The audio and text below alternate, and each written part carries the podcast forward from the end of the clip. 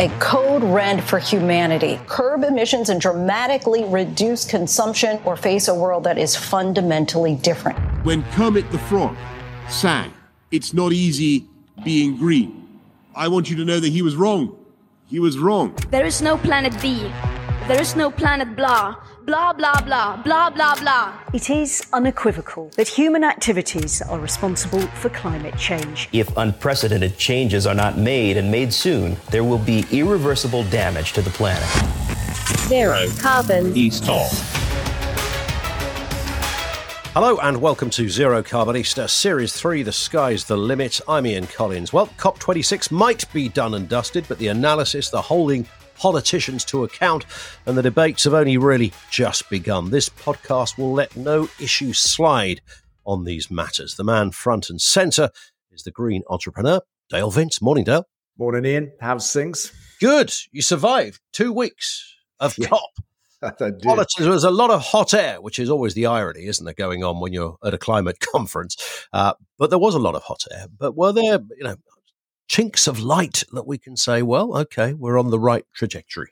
There were a lot of cops as well, actually. I've got to say. I mean, Yeah. there was like a sea of cops around the place, which, which at times felt a little bit intimidating. I always feel a bit dodgy when I'm walking towards a kind of a wall of cops. You know, like I must be part of my history or something.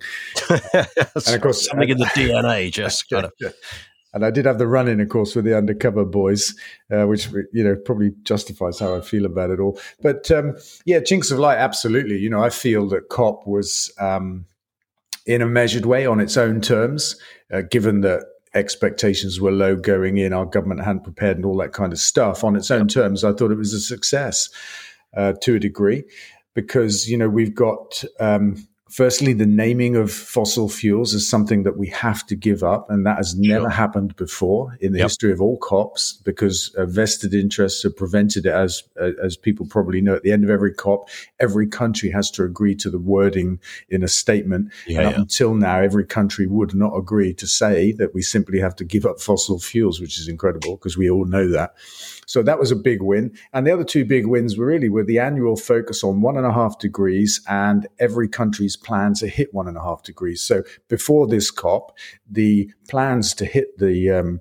zero carbon trajectory were not going to be reviewed until 2030, which is a little bit too late, especially given that we know the plans currently aren't good enough anyway to get to one and a half degrees. So that's going to happen annually. And one and a half degrees is a standing topic uh, for COP now instead of something that, you know, is a bit ad hoc. So Sure. for me, it's a ratcheting up of focus on exactly what we need to do, give up fossil fuels, and how are we going to get to one and a half degrees? And we look, we're going to be looking at that now every year until it's done, hopefully. Yeah, that's not going to go away? I mean, that's the good thing that up until now, it was always kind of a, you know, dare I, sort of almost a casual, frighteningly casual conversation, you know, that we are.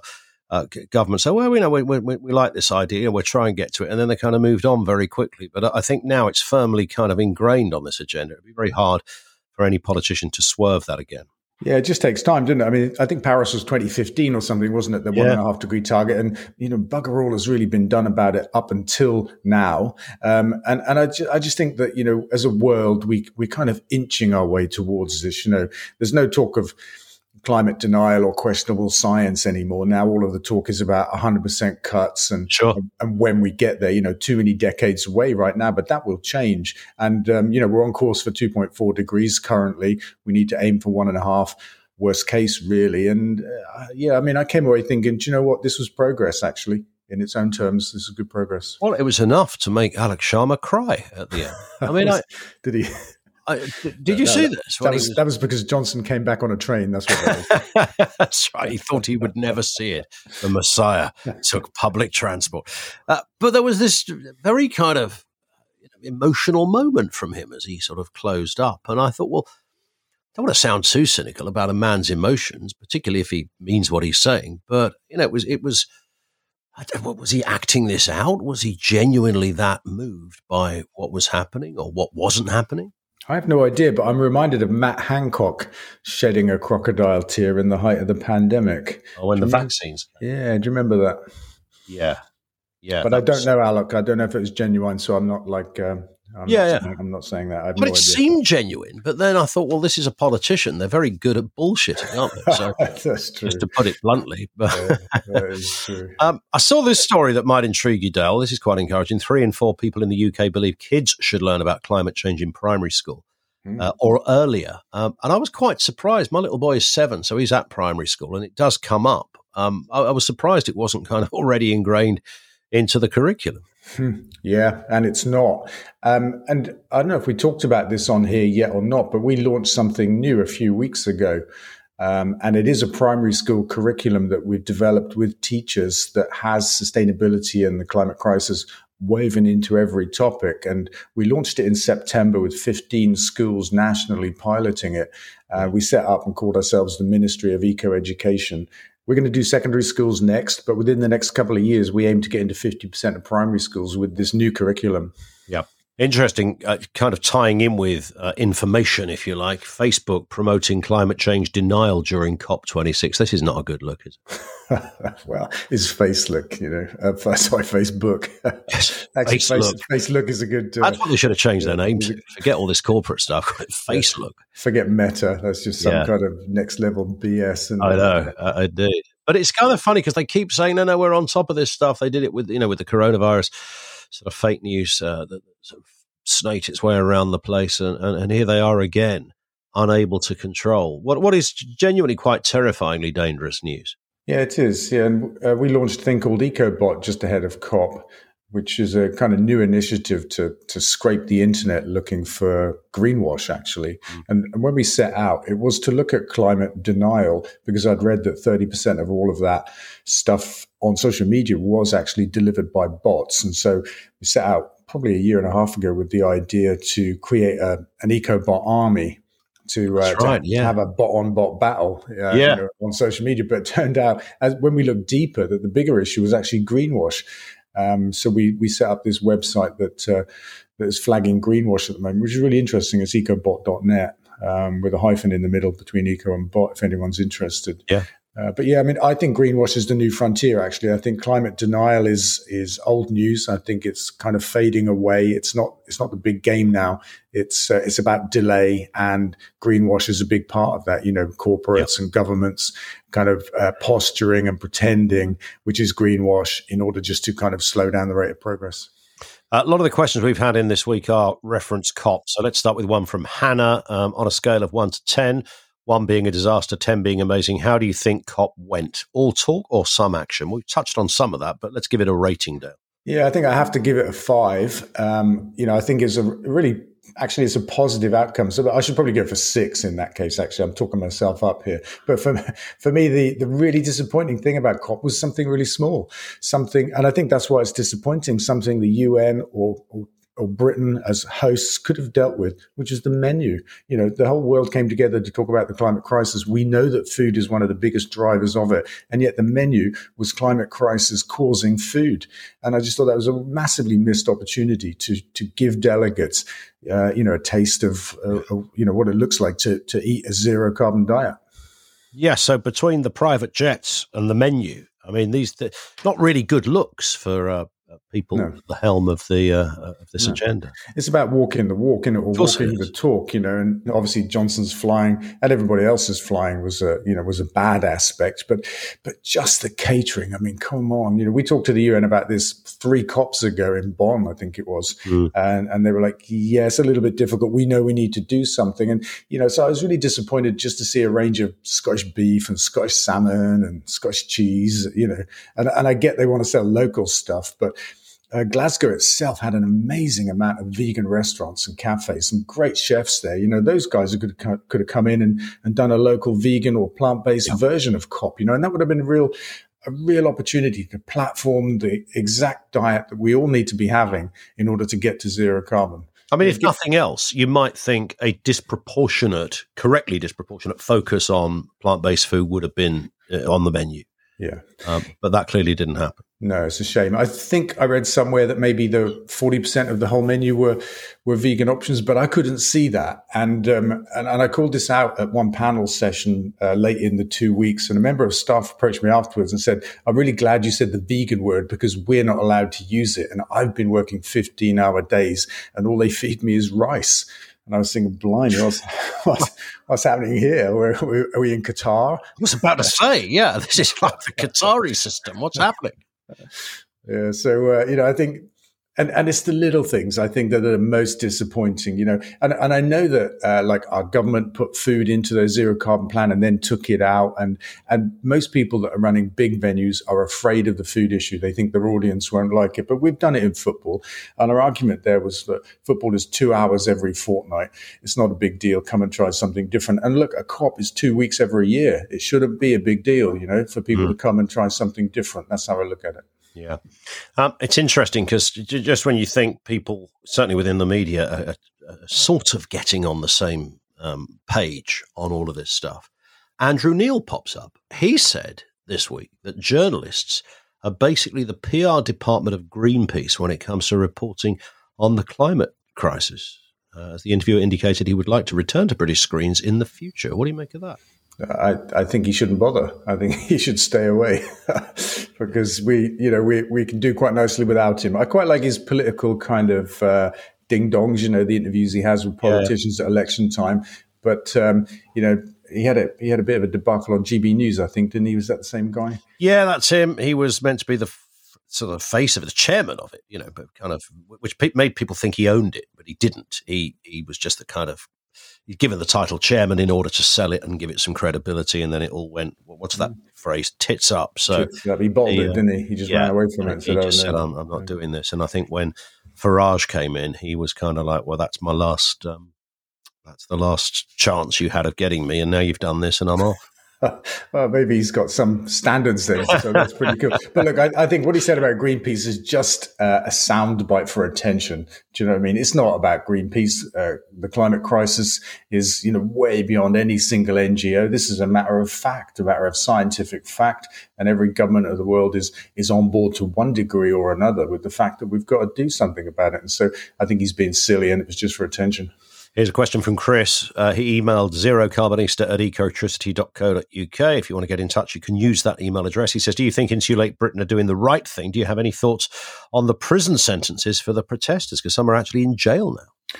Yeah, they finally are, aren't they? I mean, I, did read that they'd complained uh, pre-COP that they weren't being jailed, and they thought the government were doing it just to avoid the the bad look of jailing climate activists ahead of hosting a COP, which you know would have been a bad look.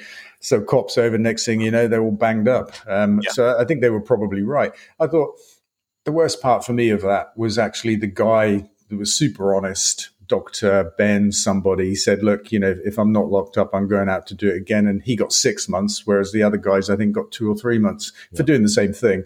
Uh, just that he was, you know, he was that super honest and the judge took offense. Seems wrong to me that. Uh, yeah, I mean, their, their, their campaign is a bit more nuanced, isn't it? Because this is sort of about lagging your loft and insulating your house as distinct from the wider issue. They've, they've focused it onto that. Yeah, I mean, it's an essential thing that we have to do actually um, to get to zero carbon. It's a it's a big piece of the puzzle. It does take government. It will require government action uh, yeah. because you know there's 28 million homes in Britain, and most of them are terribly insulated. So we're just you know shipping a lot of heat out into the atmosphere, burning more fuel than we need to, and and it doesn't matter if we switch to renewable energy if we're still burning more than we need to. You know, we're making the job harder for ourselves. I mean, that, they're bang on right. Uh, it also helps to keep bills down and actually make homes habitable. You know, mm. a lot of people live in damp homes because of poor insulation and yeah, that yeah, kind yeah. of stuff. So, you know, I mean, their cause is super altruistic. It's an important piece of the climate change puzzle. And, you know, I support them and I don't really care if anybody says I shouldn't and it's a bad thing. And, you know, I just don't care about that. Um, here's a final story to look at. We've got some other questions as well, though. Melting Greenland glaciers are releasing nutrient rich silt with potential potential agricultural applications, according to experts in Copenhagen. Scientists are examining a way in which the consequences of global warming could deliver a way to fight against its effects. What do you make of this? Uh, I'm worried, actually. What we don't need is a commercial opportunity from the climate crisis. Like uh, you know, the opening up of the was it the Northwest Passage or something like that? You know, an ice-free zone around the top of the world as a as a benefit of the climate crisis. I think Sure. the BBC once mentioned that a few months ago, didn't they? Like some of the upsides of the climate crisis, they they put up on their website and then took it down again pretty quick.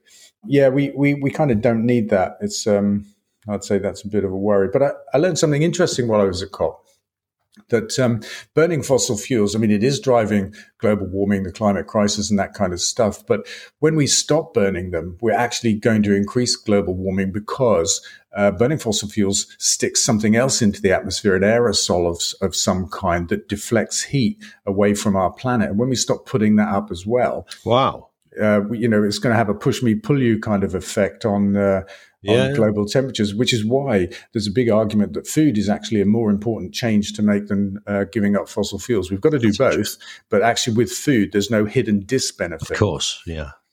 That's an interesting balance. So, uh, the world of science and scientific engineering, environmental engineering has got to find a way to counter that one, I assume. Yeah, yeah, indeed. Um, James on Twitter, what was your favourite moment of COP26? I'm about to ask you your favourite as well as your least favourite. Let's start with the best bit.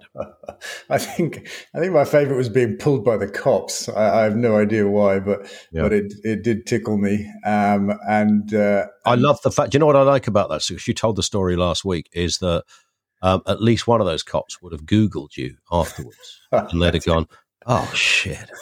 Uh, it would have been that moment in the play. You it's only the Ecotricity bloke, isn't it? That would- that would have- "Oh, the one we see on the telly. Yeah, him. Yeah. That'd have been a moment. You'd have been the kind of token nicked. Well, you weren't nicked. I mean, they were very nice to you, weren't they? So They were very nice, but uh, insistent, and uh, yeah, I mean, good job I weren't up to anything. Is all I want to say. that's very true. But uh, my, my my other favorite moment, because I've got two really, is the fact that uh, you know Johnson thought he could just be super hypocritical, berate the whole world for the gap between actions and words, and then jump on a private jet to go back to London, not to go to work, but to go to a private dinner in a men only club. Yeah. Um, and uh, he thought he could get away with that, but he couldn't. And when he went back to COP, he did it on a train, and I, and that for me that was a that was a magic moment. You mean not facetiously, genuinely? Genuinely, yeah. I was thought, you know, this is this is fucking fantastic. You know, Johnson's got hold of the issue and he realizes that he can't just get away with this this you know this mad hypocrisy, um, which was you know inflaming me quite honestly to hear him say these things. And it's also it's just, it's just a train journey as well, which is a very pleasant way to travel. We should add that. And of course, if you're the prime minister, I assume you know your people take over a carriage, so it becomes a moving office as well. It's not exactly inconducive with work, so um, pr- probably more practical than a plane, aside from the environmental implications. Yeah, I mean, there's just no harm, is there? You know, although I don't know what work the guy actually has to do, um, so I don't know if it makes any difference. what's that thing? Running the country, I think, is what he'd say. yeah, well, we can see a lot of evidence of that around us, can't we? yeah, being, being done running rather down well. the country. Um, Gemma on Facebook says, seriously, I thought she was literally, she says, seriously, where do you get your energy from? I thought it was a question, literally, like windmills or where, where does it, but actually she's talking about your own personal energy. She says, I'm, I'm 30. I can't possibly keep up with your output. A nice one. well, it's got to be a vegan diet, I reckon. It's got to be that. I'm going to put it down to that. Yeah. Um, but uh, that reminded me, it used to be a slogan of, uh, I think of EDF actually. You used to see it at football games. Where do they get their energy from? It was an advert. But they were, you just reminded me of that, Gemma. Thank you. Well, I think I told you, I saw a documentary about a retired um, heart surgeon in the States. And he was, I think he was 103. And he has ne- he's only ever been a vegan. He's never, ever, because he was brought up, there was a slight religious component to his upbringing, which informed it. And there's nothing wrong with that. And he ate very well and only had a vegan diet, never touched alcohol either, never smoked any of that stuff. But the vegan diet, he said, was central to his longevity. Yeah, I mean, it just makes a big difference when when you don't eat animals. You save your body from an incredible toxic load that it has to deal with. And I think that alone makes a big difference. Um, but you know, it, our footballers report having more energy on a vegan diet and, and faster recovery and stuff. And the elite athletes now in every sport you can name are, are doing the same thing and saying the same things. I think it's become a you know a kind of established fact actually that eating animals is bad for us. So. Uh, yeah. I just, I just mentioned religion there, and Misa sent this email in, which I think's got a kind of religious component to it. It says, Dale, I read about your club on the Asahi website here in Tokyo. Your spirit deeply impressed my heart. I now listen to the podcast. Once COVID is over, I'm coming to visit Forest Green Rovers. Misa sounds like a follower. I think that's really sweet, actually. It's a lovely, lovely comment. I think that's Uh, really are, are you ready to take up the cudgels of a messianic figure, Dale? No, I don't see it like that. I, I really don't. You need a robe.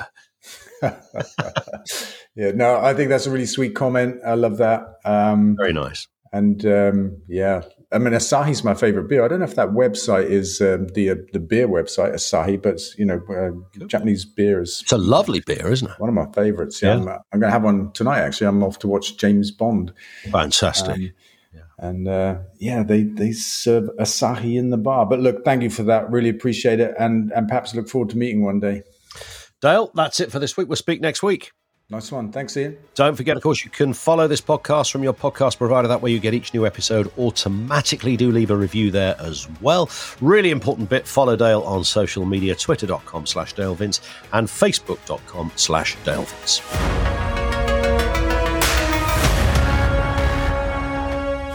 Zero carbon. East of.